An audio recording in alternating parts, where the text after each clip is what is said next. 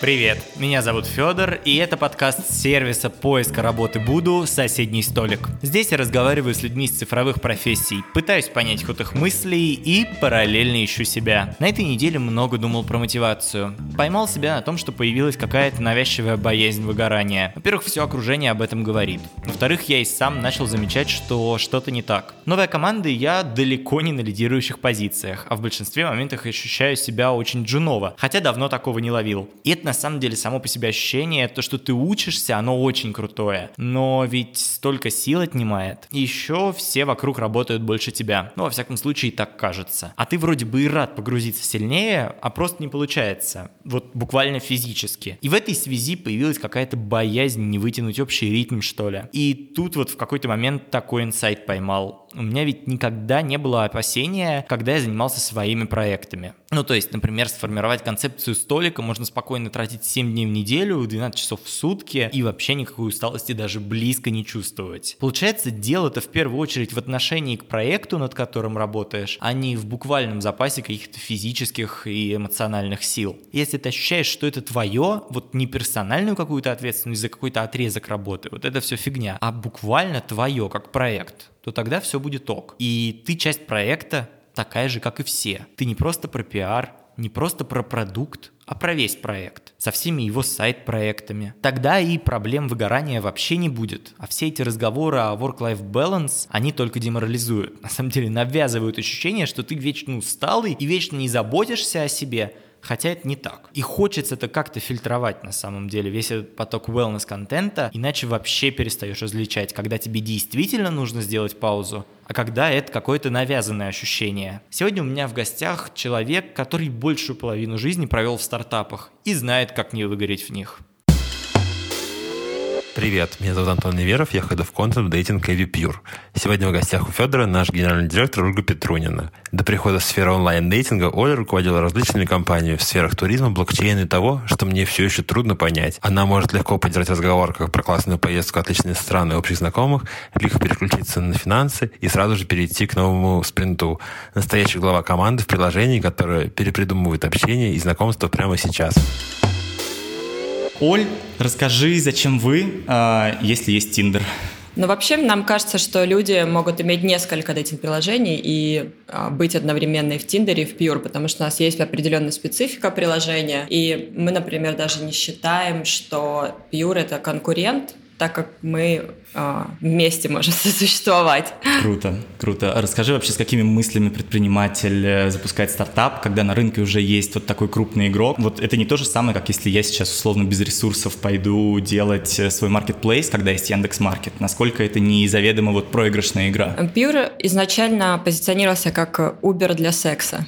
это было первое позиционирование. Сейчас, конечно, все изменилось. В 2020 году это не актуально больше. Но в самом начале это было уникальное value proposition а, по сравнению с другими конкурентами, потому что была прямая заточка сразу на встречу на ОНС, на Friends with Benefits. А, ну, сейчас, конечно, мы уже вышли из этого узкого направления, так как это эффект масштаба, там, чем больше компания, тем меньше у тебя шансов на узкую специализацию. Вот. А, ну и Tinder, а, он уже на тот момент был таким глобальным огромным дейтингом, и они стали уже совсем не про секс, а просто про отношения, про создание пары. И, в общем, мы, мы запускались в именно в контексте того, что мы для секса. Скажи, а вот есть Баду, есть Тиндер, и они все полностью бесплатные, но при этом Pure работает исключительно по платной модели. Почему выбрали именно ее? Ну, нам кажется, что это наше преимущество, так как э, больше нет дейтингов, которые работают, называется э, subscription model, а все остальные это freemium model. То есть, типа, ты регистрируешься, и там дальше тебя мотивируют на всякие внутренние покупки э, и разводят на, на деньги всячески. Mm-hmm. А нам кажется, подписка на входе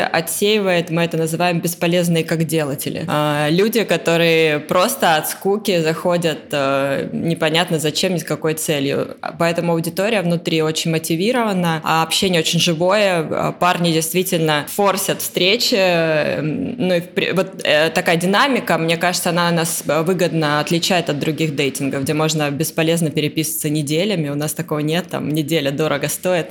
Приходится торопиться пацанам.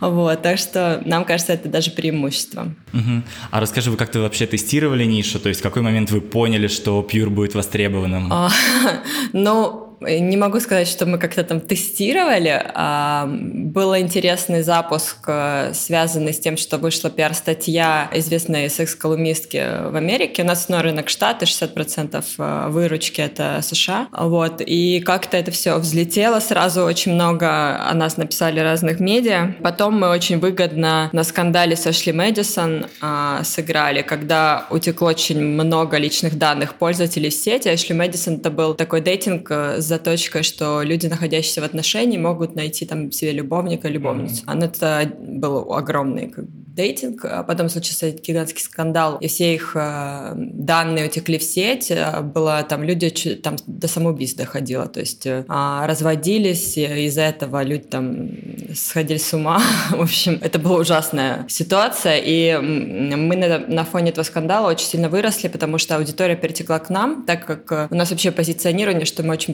безопасный и секьюрный дейтинг, у нас все самоуничтожается, стирается, фотографии самоуничтожаются, чаты 24 часа живут, он полностью анонимный, мы не, до, не, бер, не собираем. То есть если бы наши данные утекли, то там просто нечем утекать, потому что мы для регистрации используем там Apple, Google Sign-in, и у нас даже нет имейлов пользователей. То есть э, они нам зашифрованные данные передают, и все на их стороне происходит. Поэтому, в принципе, да, на этом вот на фоне такого у нас был второй большой рост, а дальше третья волна роста, как это не было бы удивительно, была во время ковида в прошлом году. А сначала мы очень сильно упали, так как как локдауны в Америке настали, в Европе, а, ну и в Москве тоже был локдаун. И после этого мы выросли, ну то есть, э, видимо, предположение, что все ограничения заканчиваются оргией, оказались правдой. Потому что сейчас мы больше, чем когда-либо был пьюр. У нас Россия удивительным образом вышла на второе место после Америки, никогда такого не было, была шестая. Там. Мне кажется, это связано с тем, что мы запустили небольшую совсем здесь пиар-компанию, и а, еще, возможно, это связано с эволюцией все-таки взглядов, и, может быть, на, до нас докатилась волна свободной любви. а, ну, просто Москва — это огромный город, это мегаполис, мы вообще продукт мегаполисов, и а, по сравнению там, с топовыми городами Европы Москва самый большой город, соответственно, здесь и у нас и пользователей сейчас больше всего в мире, на самом деле, в Москве. Вот. А, то есть они здесь концентрированы. В других э, странах, э, ну, там, Америке, тогда мы, э, у нас размазана аудитория, и такой высокой концентрации внутри одного города в стране у нас нет нигде больше. Но это в целом показывает какое-то состояние, в том числе страны, в какой-то степени. А, ну, мне кажется, люди сильно эволюционировали, эта вся стигма онлайн-дейтинга, она, возможно, начала уходить в прошлое все-таки. Вообще в Америке 60% пар создаются онлайн, то есть это, это обычная часть нашей жизни. Глупо говорить, что «Ой, я не такая, я не такой, я не пользуюсь дейтингом, мне это не нужно». Но в рамках ковида ты вообще Э, не можешь знакомиться с людьми нигде. ну, ты можешь, конечно, сидеть там в Инстаграме, кому-то написывать директ, но а, гораздо проще, интереснее коммуникация, когда все люди настроены mm-hmm. на встречу, на знакомство там или, ну, они с определенной целью приходят, они просто фотки постят. Да, вот. да, Поэтому... Да. Вот такие дела. А расскажи, как вообще менялось позиционирование Pure? Ты говоришь, что изначально это было такое приложение исключительно вот э, про секс. Как вот здесь не скатиться в какую-то коммуникацию слишком откровенную, слишком пошлую? Ну, мы вообще, кстати, никогда не были пошлыми. У нас э, всегда была такая ирония по отношению к сексу, и мы, нам всегда казалось, что это такое развлечение. То есть, э, в конце концов, любые отношения между мужчиной и женщиной или там другими гендерными гендерными соотношениями, то есть они ведут к сексу. Ну, глупо отрицать это и говорить, что мы здесь все для платонической любви. Вот. Поэтому мы, мы называем это мы cut the crap. Мы сделали коммуникацию очень откровенной и простой, uh-huh, но uh-huh. при этом мы видим что аудитория у нас, она определенно очень продвинута. Это люди, которые а, с открытыми взглядами, которые много путешествуют, ну, соответственно, немало зарабатывают в основном. А, соответственно, они видят это все для себя как обычную часть их жизни. А, и мы позиционирование немножко, наверное, изменили в соотношении с реальностью в плане, мы называемся теперь бесстыдный дейтинг, как бы никто тебя ни за что не осудит. То есть ты можешь быть таким, каким захочешь. Мы это называем такой put aside your day-to-day life. То есть ты выходишь из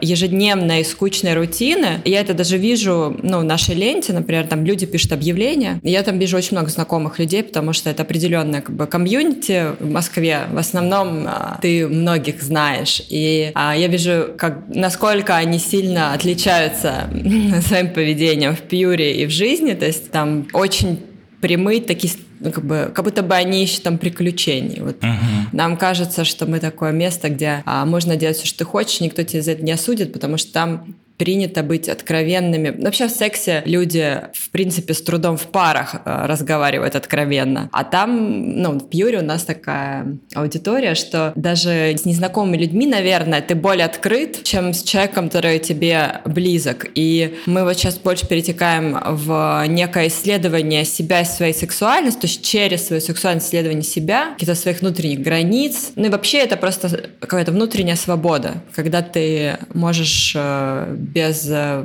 оглядки на общество и устои в обществе, правила какие-то, вести себя, как тебе вздумается, но э, в этом наслаждение жизнью. А исследуете ли вы как-то аудиторию Пьюра? Да, да, мы исследуем. У нас вообще очень интересная аудитория, они с нами всем делятся. У нас есть э, Pure истории, мы называем это Pure Stories, и наш английский инстаграм, и русский тоже, в принципе, в этом направлении двигается. Мы работаем с иллюстраторами со всего мира, и они рисуют э, как бы комиксы на истории, которые нам пользователи прислали в Pure. То есть это все реальные истории, и э, мы видим, что там какие-то невероятные чудеса происходят со всеми. И действительно, наверное, атмосфера этих приключений, чего-то необычного, того, что такое некое зазеркалье ты попадаешь, и э, оно действительно работает. И мы видим, что у нас э, сейчас сдвинулся фокус людей с э, такой как бы, мотивацией навстречу э, в сторону виртинга и секстинга, там вирта и секстинга, а поэтому у нас там есть видеочаты с масками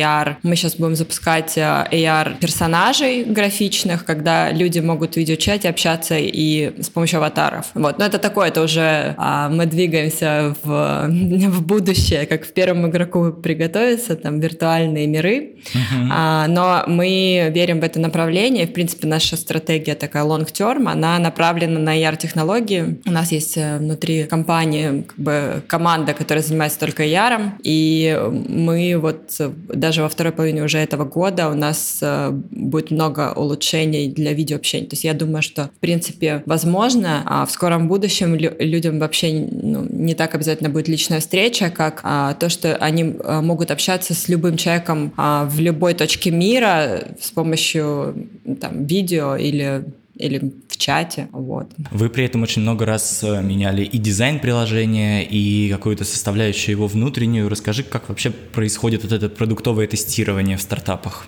Ну, аналитика, аналитика, еще раз аналитика. То есть а, не могу сказать, что в Pure очень все идеально с этим направлением, но мы пытаемся найти, то есть так как бы соотношение компонентов, которое подходит наиболее нашей аудитории и смотрим просто на результаты, на длину сессии, на interaction, engagement и прочее. Поэтому у нас, кстати, выходит редизайн. Скоро опять. Опять? Круто. Да. Оль, хочу чуть больше про тебя поговорить. Э, до этого занималась тоже стартапами. Давай э, ты расскажешь про то, как ты пришла к тому, э, что ты все-таки хочешь создавать свое. Может быть, про какие-то основные точки вот своей личной истории от университета, но при этом до Pure. Я в IT 12 лет. В 20 лет я начала работать, э, еще учась в университете в компании Any Day. А, когда-то это было самое крупное онлайн travel агентство в России, и оборот у нас был 400 миллионов долларов. А, но когда я туда пришла, там а, было 15 человек. На какую позицию ты туда пришла? И я пришла финансовым менеджером, то есть у меня финансовое образование, uh-huh. а, но так как команда была очень маленькая, и это была чисто атмосфера стартапа в лучших традициях, то есть когда все горят идеей, когда все дружат между собой очень а, сплоченные, и, и все верили, что мы делаем что-то невероятно крутое. Ощущение, когда ты работаешь в такой команде, и при этом бизнес рос, то есть это стартапы разные бывают, я потом узнала, uh-huh. но там был удачный стартап, когда тогда рост просто безумный, то есть там каждый год плюс 100%, и у тебя типа все хорошо. И вот это понимание того, что у тебя все хорошо, все растет, был там 2010 год, а, русский рынок IT заливали деньгами американцы, и вот даже внутри команды было ощущение, когда мы типа как Google. Вот, то есть в голове мы были настоящими все фанатиками. Я помню, я даже бросила одного парня, который плохо что-то там про Anyway Day сказал. Я говорю, что я не буду с тобой разговаривать никогда, уходи отсюда. То есть на ты, ты просто фанатик, настоящий максималист, и только так, наверное, можно создавать успешные бизнесы. А, и это удел молодых, мне кажется. Либо людей, которые в жизни, ну, у них было все спокойно, и они такие в неком анабиозе находились, или, знаешь, ну, ну расслабленно весьма жили. И, и потом у них, так, значит, вся жизненная энергия накоплена, они начинают там, дали в руки мяч, угу. фигач, вот.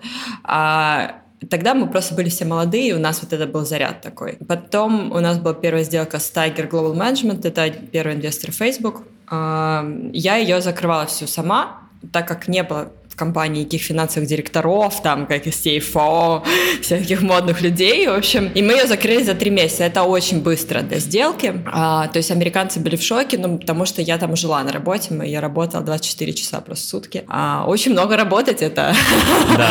один из э, ключевых моментов для стартапа. А, и, в общем, потом мы начали просто расти очень большими темпами, так у нас появились деньги на продвижение, они нам дали 5 миллионов, в принципе, тогда сделка была очень большая для рынка российского. А, и мы были на третьем месте после Яндекса и Mail по оборотам, потому что у нас был оборот 400 миллионов. Вот. Потом компанию решили готовить к IPO. Ну, в общем, в моменте, когда следующая должна была быть сделка, я ушла из ком- компании, потому что я уже понимала, что я не хочу а, просто быть менеджером, я хочу иметь свой бизнес и иметь ultimate decision making, то есть быть бенефициаром и не зависеть ни от кого извне и решать все самой. Вот, в общем, но я не сразу это решила, я ушла, уехала в Лондон, потому что я думала учиться сначала, так как я из Таганрога, и не могу сказать, что у меня какое-то вау высшее образование, я в Ростове-на-Дону училась в экономическом вузе, а, хотя я уже в Москве была, в общем, интересный момент, там я договаривалась, как сдавать сессии, чтобы не потерять очную форму обучения. А, в общем, я ехала в Лондон, чтобы получить CFA, так я была финансистом, и там ко мне а, и моим а, партнерам из Anyway Day пришли инвесторы из Лондона, сказали, вот вам деньги, много, сделайте нам что-то. Мы такие, что вы сделаете? И, в общем, так мы были все из Travel, и у нас другого опыта не было. Мы сделали виздухом. А, это онлайн-визы, компания, которая занималась не только визами, но еще биометрией. И, в принципе, это было основное преимущество. Мы создали систему мобильной биометрии, интегрированную с консульствами, куда можно... Ну, в общем, такая как бы тех, технология. То есть, э, когда мы продавали виздухом, мы продали сервисно-визовым центром. А VFS Global — это самая крупная mm-hmm. компания в мире. Они, у них там 400 стран они очень крутые, и вот это инди, индусы, в общем, а, мы им продали, было тяжело, но мы это сделали. Хорошо, что мне не пришлось лететь в Мумбаи, они очень пытались меня это затащить, но мы все сделали удаленно. А, ну, в общем, но там была такая тоже сложная судьба у этого бизнеса, так как э, как только мы вышли на окупаемость э, там, в России, у нас основной рынок был, и а, в Лондоне. Ну, бритам не так много виз нужно, но в основном в Россию. вот. И мы вышли на окупаемость, то есть все хорошо, и потом а, в России евро стал стоить 90, ну, как бы сейчас мы уже привыкли, но тогда это был шок у людей, это x2 цена, а все перестали летать в Европу, а, потому что не было денег столько, ну, и плюс потом ввели биометрию на Шенген, что еще более усложнило как бы процесс получения виз, и ну, поэтому мы придумали мобильную биометрию потом. Ну да, там был сложный бизнес. Потом я придумала еще более сложный бизнес, поэтому Pure — это самый а, я бы сказала, это самая приятная вообще моя рабочая среда, потому что это компания роста тоже. Да, у нас есть много как бы, проблем каких-то внутренних, но здесь ты не, не страдаешь. вот, потому что, конечно, когда у тебя постоянно такие как бы горки в бизнесе, то это очень тяжело эмоционально все выдерживать. Еще а, у меня всегда какая-то личная привязанность к сотрудникам, и когда ты понимаешь, что там тебе нужно сокращать кого-то, ну, то есть ты же адаптируешь адаптируешься к уровням доходов, то мне очень всегда было тяжело это делать. Вот. Но хорошо, что в Пьюр мы только нанимаем людей. Это здорово. Ты вообще считаешь сейчас Pure стартапом? Да, да, это стартап. А, ну, просто я бы сказала, что с приходом меня ну, какая-то новая волна началась развития бизнеса, поэтому он стартап. И плюс э, команда в момент, когда я пришла, там было 20 человек всего лишь. А сейчас мы сильно как бы набираем народ, уже mm-hmm. как бы нас 30. А, и мы на этот год еще у нас большие планы. Ну и плюс э, у нас, в принципе, большие планы связанные с продвижением. Так что да, ждите от нас каких-то интересных свершений. Ты при этом сказала, что стартап это только история для молодых. А видишь ли ты себя в Pure через там какое-то время? Или сейчас у тебя пока еще есть этот запас энергии? Я не знаю, откуда он у меня берется, но э, просто с годами ты как-то видишь все очень системно. То есть, если ты в молодости на энтузиазме больше работаешь, то с возрастом, в свои 32, я могу сказать вам, что я сейчас просто более системно подхожу и, в принципе, не эмоционально воспринимаю бизнес, я его воспринимаю как бизнес. В общем, да, вряд ли я сейчас буду бросать парня, если он скажет, в пиуре одни боты и шлюхи. А, вот, поэтому... Но эм, я себя вижу как бы long-term в Pure, потому что мне очень нравится этот бизнес. Мне вообще нравится любой бизнес, который делает людей счастливыми. Я вот вчера читала отзывы, там, а, нам девушка, женщина, ей 40 лет, она пишет, «Господи, спасибо, что вы есть, в моей жизни появился секс». И я такая думаю, о, как будто бы, я не знаю. Это вообще самое крутое, да. Я просто God bless.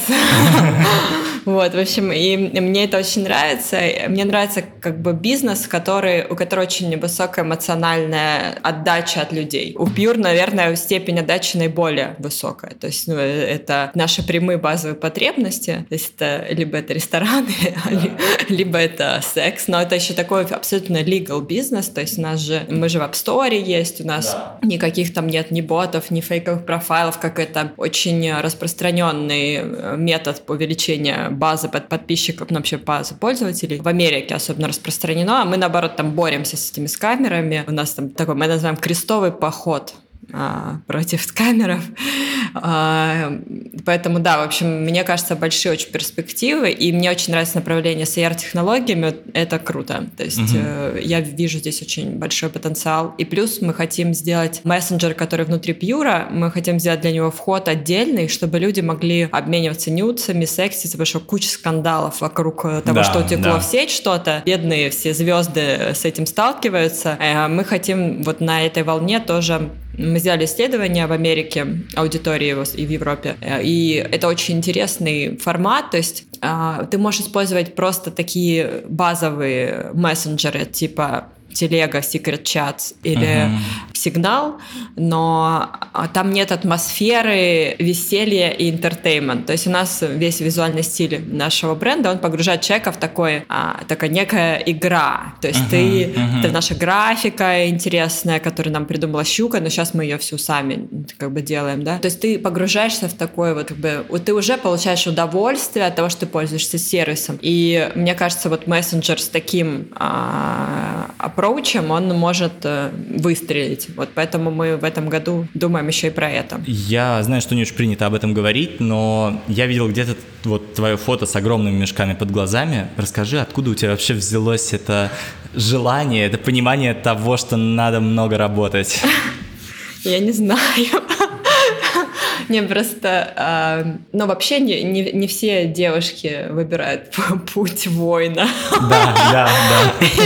У меня просто вся моя жизнь это какой-то без... Но, но я понимаю, что у меня, в общем, был такой один переломный момент. Я считаю, что я когда э, с визитухом э, распрощалась, я полгода решила не работать, и я такая, Думаю, может быть, мне выйти замуж и, э, типа, там, семья, дети, все дела. В итоге я поняла, что я стала абсолютно несчастным человеком за эти да? полгода. Хотя у тебя все хорошо, у тебя есть деньги, ты путешествуешь. Я там жила в Америке, то там во Франции, то еще где-то. То есть твоя жизнь выглядит как мечта для многих людей. Они смотрят, думают, вау, это круто, у меня там был молодой человек, мы были красивой парой, молодой, успешный, все дела. В общем, И в какой-то момент поняла, что я — это не я. Ну, то есть я настолько привыкла, я всю свою жизнь очень много работаю. Я ну, наемным работником, в принципе, получается, никогда не была, потому что я всегда относилась как к своему бизнесу, даже когда да, я в Any да. Day работала, это была еди- э, единственная да, моя компания, где была наемным работником, без, без э, даже опционов. Там. Ну, они потом появились, но как появились, так и распоявились. Это такая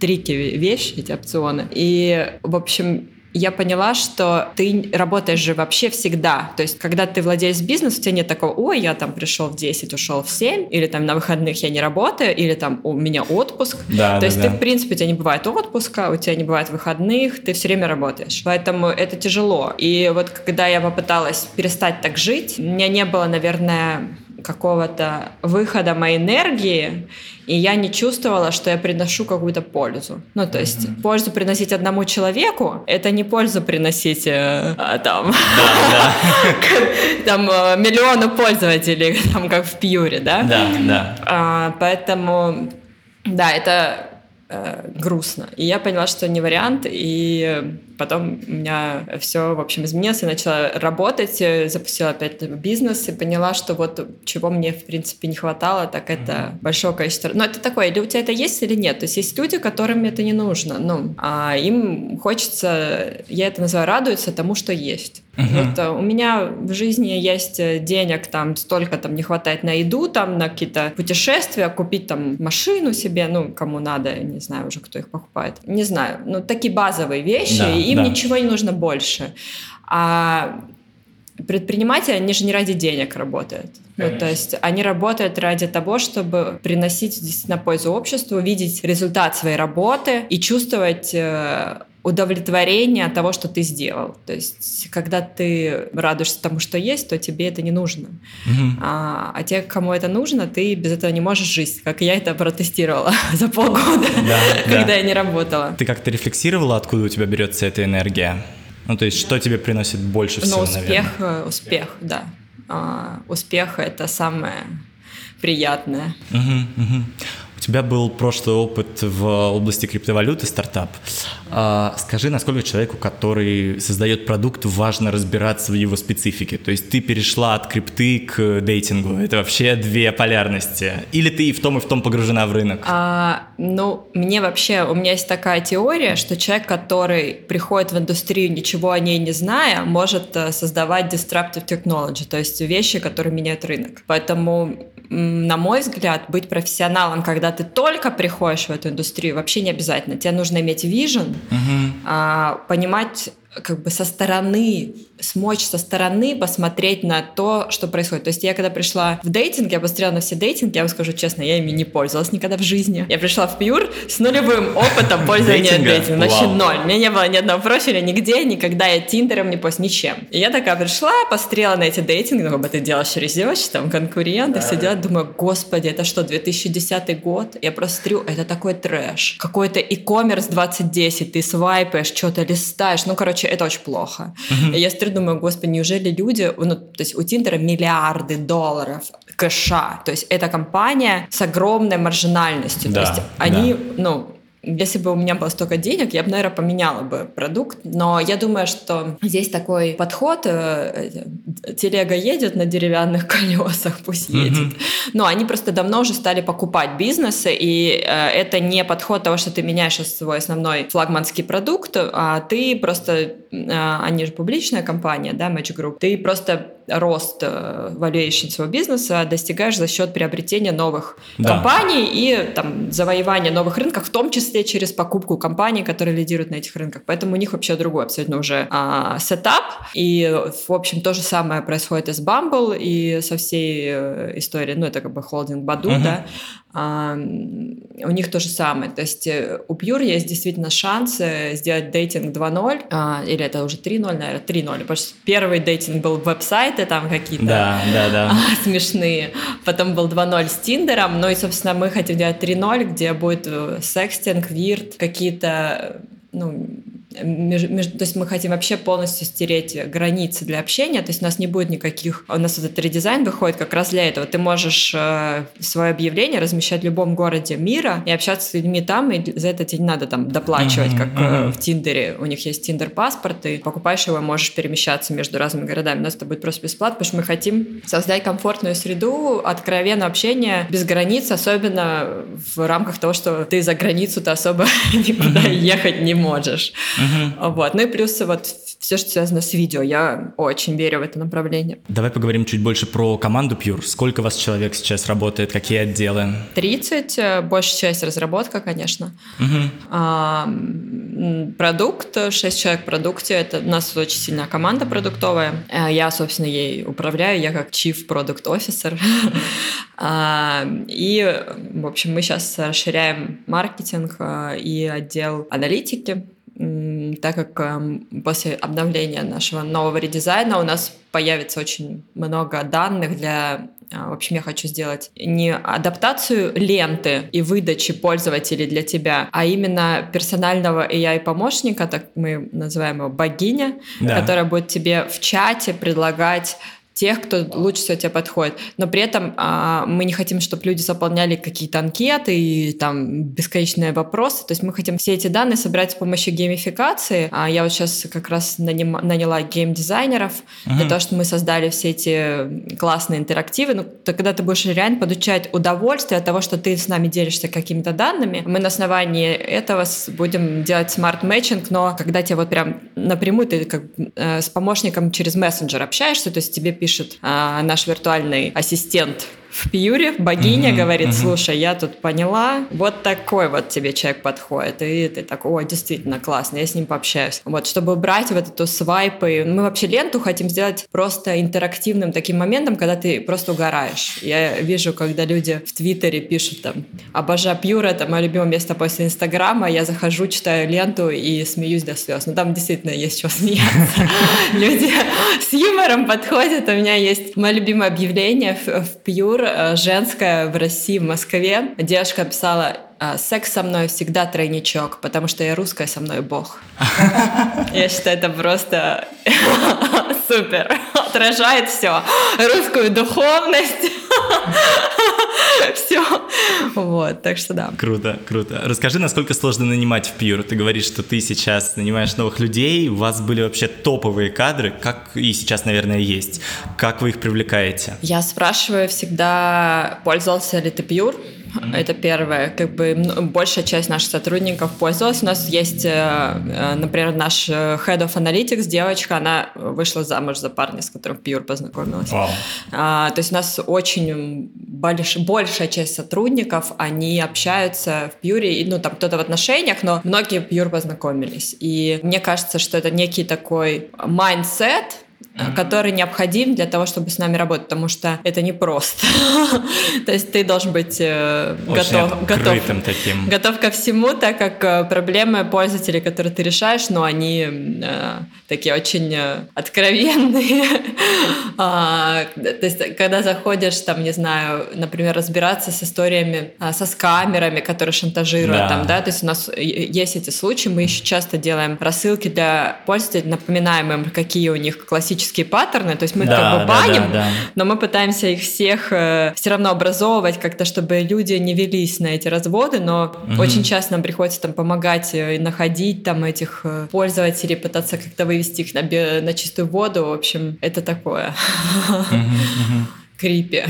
Оль, знаешь, что периодически HR ищет разработчиков в Тиндере. Скажи, э, собирала ли ты когда-нибудь команду в Pure? Да? Расскажи про этот опыт. Ну, все, все время, когда у нас вакансия, у нас есть системный чат, где Pure как, как бы общается с пользователями. Мы всегда все вакансии в первую очередь туда. Угу. А, но на, к нам приходить люди оттуда очень много. А, дизайнеры есть из, из Pure. Угу. Ну, мне, мне кажется, они просто еще знают продукт очень хорошо, так не пользователи. Они видят, например, что им мешает, э, что улучшить со стороны пользователя. Вот. Э, и, и разработчиков тоже нанимали. Так что бывает. Круто, бывает. круто, круто. Оль, э, хочу спросить э, такую вещь. У вас вот бывший CTO Самат Галимов. Раньше работал CTO в Медузе, потом пришел в Pure, а потом в декабре 2019 написал «Мне трудно, я устал стал, дело в отношениях с владельцем Pure Ромой. Насколько вообще сильно стартап выжигает? Ну, стартапы сильно выжигают, но мне кажется, там были просто идейные какие-то разногласия с Ромой. Ну, вот у меня с Ромой как бы прекрасные абсолютно отношения. Я знаю, что Саламбат, он привык работать так, что люди сами все делают, и мне как будто не нужно управлять. Вот mm-hmm. это то, что я слышала. А, и разработчики, они как бы сами себе были предоставлены, но, видимо, в условиях распределенной 100% команды это не лучший метод. Uh-huh, а uh-huh. всегда был remote 100%, то есть до ковида. Да. Это просто ну, такая как бы философия бренда. И я так поняла, что там был неудачный очень релиз видеозвонков uh-huh. тогда, год назад. То есть мы через год только зарелизили вот wow. эти звонки. Ну, там были другие задачи, но я знаю, что нельзя было звонить э, между Android и iOS, и это было... Но я считаю, что это фейл, как бы. Конечно. Это фейл команды технической, и я думаю, с этим в большей степени связан был уход. Угу, угу. А расскажи вообще в целом про атмосферу внутри Pure, внутри команды. То есть насколько вот в этом удаленном режиме у вас есть какие-то общие встречи, как, как все вообще, как устроить процесс? Пытаюсь я, конечно, сделать общие встречи, но у нас так как команда распределена, она не только в России, то есть у нас, например, да, есть в Таиланде разработчики, угу.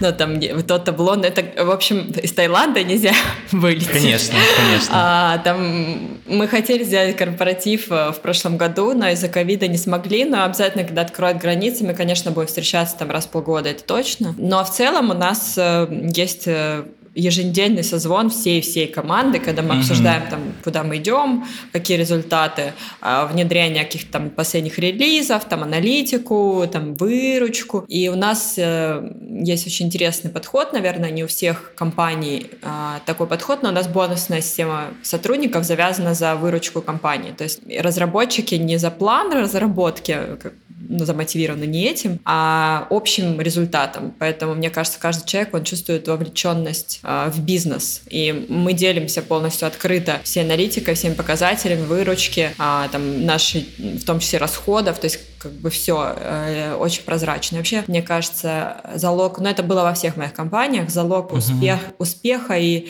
э, мотивации людей э, это полная прозрачность со стороны акционеров. Когда ты э, ставишь всех с собой на одну ступень и открыто с людьми общаешься. То есть, мне кажется, это важно. Угу, угу. Оль, давай поговорим с тобой про онлайн-дейтинг чуть подробнее, э, особенно про пандемию. Э, читал твое интервью для РБК, и ты много говоришь про то, что Pure меняет вообще подход к дейтингу, и сейчас мы об этом с тобой тоже очень много поговорили. Давай все-таки выделим э, основные тренды, вот что изменилось в пандемию, кроме видеочатов. Люди стали больше проводить времени онлайн. Ну, то есть это, в принципе, во всем IT-бизнесе да. сильно повлияло. Игры бешено конечно, выросли, у них там просто очень много кэша за пандемию, все соцсети, то есть пользователи из-за неимения альтернатив э, находятся все время в сети. У нас тоже длина сессий пользователей очень сильно выросла. Из-за этого выросла, в принципе, активность, там, interactions. И, и мне кажется, сейчас даже люди меньше замотивированы на личные встречи. Вот я уже это упоминала, а больше на онлайн-общение. А, и мы хотим для этого, в общем-то, все инструменты дать. Э, и в том числе мы думаем про с интеграцией. В общем, а что это? Это удаленные секс-тойс, типа управляемые uh через приложение. Вот. А, мы вообще думаем сделать такое партнерство стратегическое с одним из... Мы сейчас как раз этим занимаемся, с одним из крупных производителей секс-тойс. Мне кажется, сейчас столько пар Э, на расстоянии существует. У меня очень много знакомых тоже от разных странах, и там встречаются, ну, за последний год у них там не очень все было хорошо, но они в основном онлайн общаются. Да. И это как-то даже становится новой реальностью, люди это принимают. Может быть, скоро Рома любит говорить, что секс станет чем-то для таким запрещенным или даже underground, то есть его будут иметь только или очень богатые люди, или маргиналы. Ну, я не уверена, что это будет так, но пока в ближайшем будущем. Но you never know, как бы, куда мы придем с развитием технологий. Есть в целом какое-то ощущение, что вот такие онлайн-знакомства, они гораздо более интимные в какой-то степени, чем встречи где-то просто в ресторанах. А, я просто смотрела аналитику, вот недавно тоже участвовала в подкасте, и и я смотрела аналитику, что пары, образованные он- онлайн с помощью дейтингов, на 25% более крепкие, то есть ну, те, кто женился, да, uh-huh. а, они, у них на 25% меньше разводов, чем у обычных пар. Потому что, наверное, подходя к знакомству онлайн, ты более отбрасываешь, э, так скажем, разные э, там очарование какое-то там человека, да, то есть как его визуально в общении, да, его личности, и больше концентрируешься на том внутреннем мире, а, нежели на эффекте а, внешности, вот. И мне кажется, это помогает выбрать правильного партнера. Оль, а при этом, у, мне кажется, у огромного количества пользователей есть какая-то скованность при первом общении. Расскажи, как приложение помогает начать вот это общение сразу? У нас там нет никакого проблем со сны вообще, то есть okay. я не знаю даже, как бы, где можно найти более нескованное общение, чем в Пьюр. Да, да, я понимаю, но это же какая-то среда, которая располагает, нет? Ну, то есть в целом, в целом, вот если так смотреть по, по миру условно, по России, во всяком случае, точно, мне кажется, все еще познакомиться онлайн, это вот ну, что-то такое. Мне кажется, наоборот, офлайн уже да? гораздо больше сложностей подойти и с кем-то познакомиться в реальной жизни для людей, мне кажется, тысячу раз сложнее, чем, ну, для пар парней, наверное. Хотя, mm-hmm. может, и для девушки э, как бы это сложно. А онлайн ты можешь как бы, свой стыд куда-то или стеснение mm-hmm. отодвинуть и просто общаться. Ну, это мое мнение.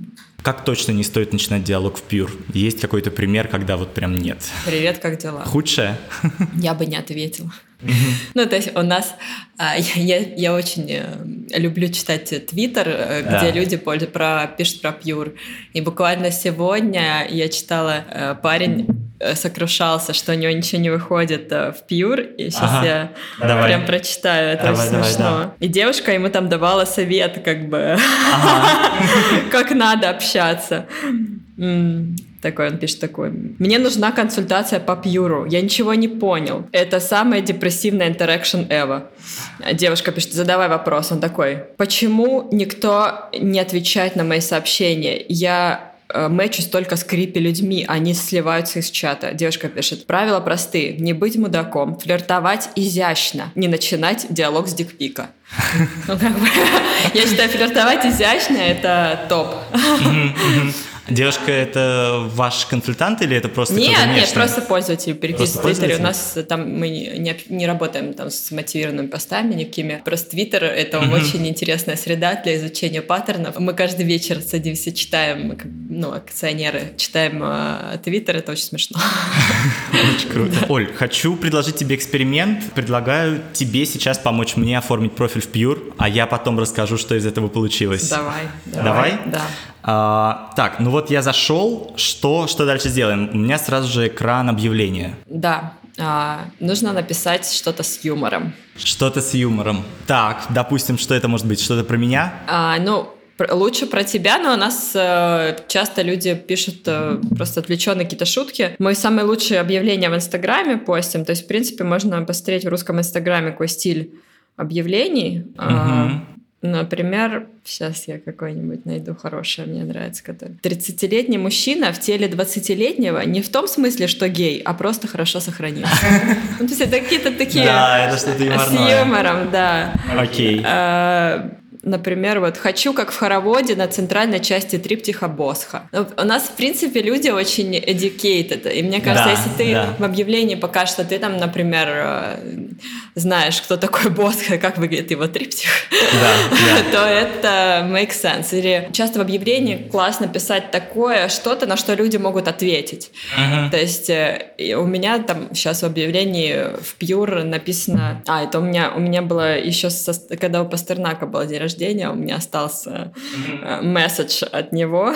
а, не, у меня дочитаем по ссоре. А, Дано мне тело, что мне делать с ним, таким единым и таким моим. Вопрос. И люди пишут сразу. Ответы? Или там ага. можно писать, например, не думая, что секс — это развлечение. Люди будут спрашивать у тебя что-то. Давай попробуем. Не думая, что секс, секс — это развлечение. Окей. Да, да. У меня было когда-то такое объявление, и мне парни писали, «А, секс это не развлечение. Такое не пойдет. У нас запрещена похабщина, трэш, Напиши слово оскорбление, секс, реклама. а, напиши как-нибудь с тремя точками. S, э, три точки. Да, просто э, мы же должны требовать э, требованиям э, Apple отвечать, Apple А. гайдлайнам, и мы не можем не модерировать наши объявления. Мы понимаем, что это выглядит странно, но, но приходится. Так, прикрепляю фотографию. Да. Э, какую? Давай, что там должно быть? Но вообще девушкам нравится, когда парни э, улыбаются. То есть, ну, То есть это моя фотография, где я улыбаюсь? Да, ну просто очень часто почему-то русские парни, это очень смешно. Заходишь в ленту в Лондоне, там все парни улыбаются. Заходишь в русскую, все такие серьезные, просто четкие пацаны такие, на, значит, они... Ну это просто русский менталитет, а Так, девушек ок. привлекает улыбка. Ну вот это не Нет? очень тут улыбаешься. Ты, Окей. Ты Так, какой-то блин, я не знаю, есть среднего. меня. Есть вот прям вот, чтобы ты вот так Что прям вот так? Сейчас поищу. Потому что они сразу будут думать, что ты веселый, классный, открытый парень, а не какой-то там я брутал, сексуал. Это не, не, это не секс. Слушай, ну тут мне ш- 17, наверное, вот у меня такое Нет, есть. 17 не вариант. Аудитория 25 Да, да, мне кажется, не Нет. поймут. Девушки. Слушай, мне кажется, я 17 больше не улыбался, честно А, говоря. то есть вот так. Да. Ну, вообще, сделай просто селфи, где ты улыбаешься. Селфи? А Давай еще сделаем. нравится девушкам с- со всякими котиками. Обожают всякие собаки, там, фотки с собаками, с котиками. Но это вообще работает. Так, а если с тобой нам фотку запостить? Нет, ты с думаешь, это меня там странно прям все в будет? лицо знают? Нет, нет, я имею в виду, что Нет, в целом ну, вот с это кем-то не- это странно. нет, ну, нет. То есть только я, да, должен? Они подумают, что ты э, ищешь фрисом какой-то. А, так, ну давай. Вот, с улыбкой. Да, есть? Да. Нет, какой-то безумный, подожди. Это очень я так... Так, ну допустим. Окей. И постим. Ну и расскажу А тебе про- там дальше да. надо будет только Отвечать. проявлять инициативу. Вряд ли тебе все начнут писать. А, А, тебе нужно есть- проявлять инициативу. Сейчас, а как это дальше происходит? Ну, надо лайкать э, девушек. Лайкать людей? Да, ну, и типа, они видят мое объявление. Да, послать подарки можно. Тогда сразу у них будет баннер большой, что это ты. И к подарку можно сразу написать какое-то сообщение. И девушки чаще, ну, то есть 99% пол- отвечают на подарок, потому что там как бы какой-то конкретный месседж. Только не привет, как дела? Что-нибудь пойти. Мне сразу твое объявление, по-моему, да? Это видимо, я. твое. Да. Да. Ну, потому что мы рядом находимся. А, ну по- да, да, по геолокации. Прикольно. Окей, так, э, Оль, давай про самые, наверное, стрёмные сообщения, которые тебе присылали в Pure. Самые вообще тупые подкаты или просто что-то вот кринж. Наверное, а, когда люди пишут там сразу что-то связанное с сексом, но не, не в плане флирта. Мы сейчас объявление запостили сразу про секс. Не в плане Не флирта, а а там «любишь сквирт», и ты такой... Но я даже не знаю, что тебе дать. Ну, то есть какие-то вот такие... Но интересно, что у меня, в принципе, практически не было такого негативного опыта. Как-то все очень, э, как девушка, изящно выраж... изящно флиртуют. Да, то есть они такой очень какая-то игра. Все... Интересные ребята. Мне кажется, это еще связано с тем, что я в центре тут на Поварской, и у меня в основном тут попадают патрики с творческим населением. И, Да. а, ну, какая-то такая, да, зона. Очень много здесь э, творческих ребят живет. Вот, поэтому, может быть, из-за этого, не знаю. Но а, вот мой парень, э, с которым я, собственно, в Пьюр познакомилась, эм, у него было объявление, где он шел с конем по полю. И было написано «Like Rolling Stone». Я подумала, почему «Like Rolling Stone»? Ну ты с конем? А потом я подумала, блин, ну с конем по полю идем, я же ростовская женщина, но как бы Да, Ростов-на-Дону.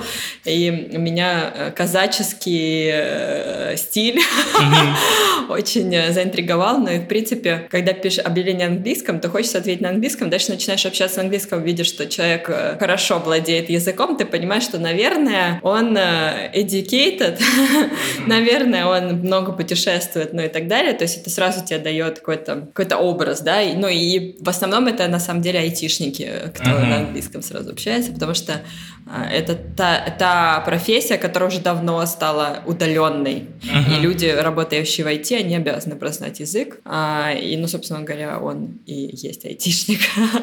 А я, ну, я страдала себя представляю с чиновником каким-нибудь. Да? Ну да.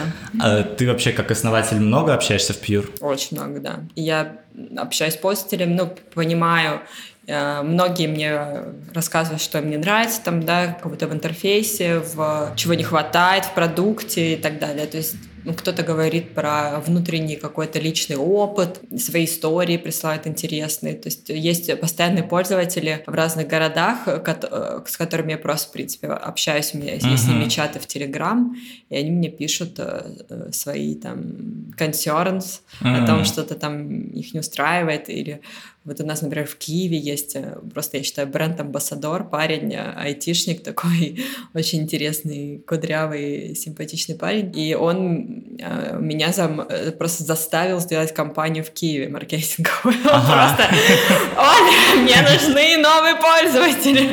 В общем, и, и он мне помог, соответственно, найти там маркетингового менеджера ага. локального. И вот у нас сейчас стартанула компания в Киеве. Он такой, я вижу результаты.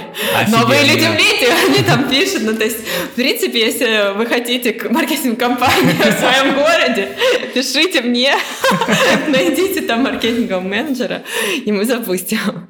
Да, так что у нас Украина сейчас стала очень хорошо расти. Киев один из топ-городов стал. Круто, круто. Оль, спасибо тебе большое, что пришла. Вам Мне спасибо. Кажется, да, здорово поговорили. Э, друзья, буду ждать вас за соседним столиком. Пока. Пока.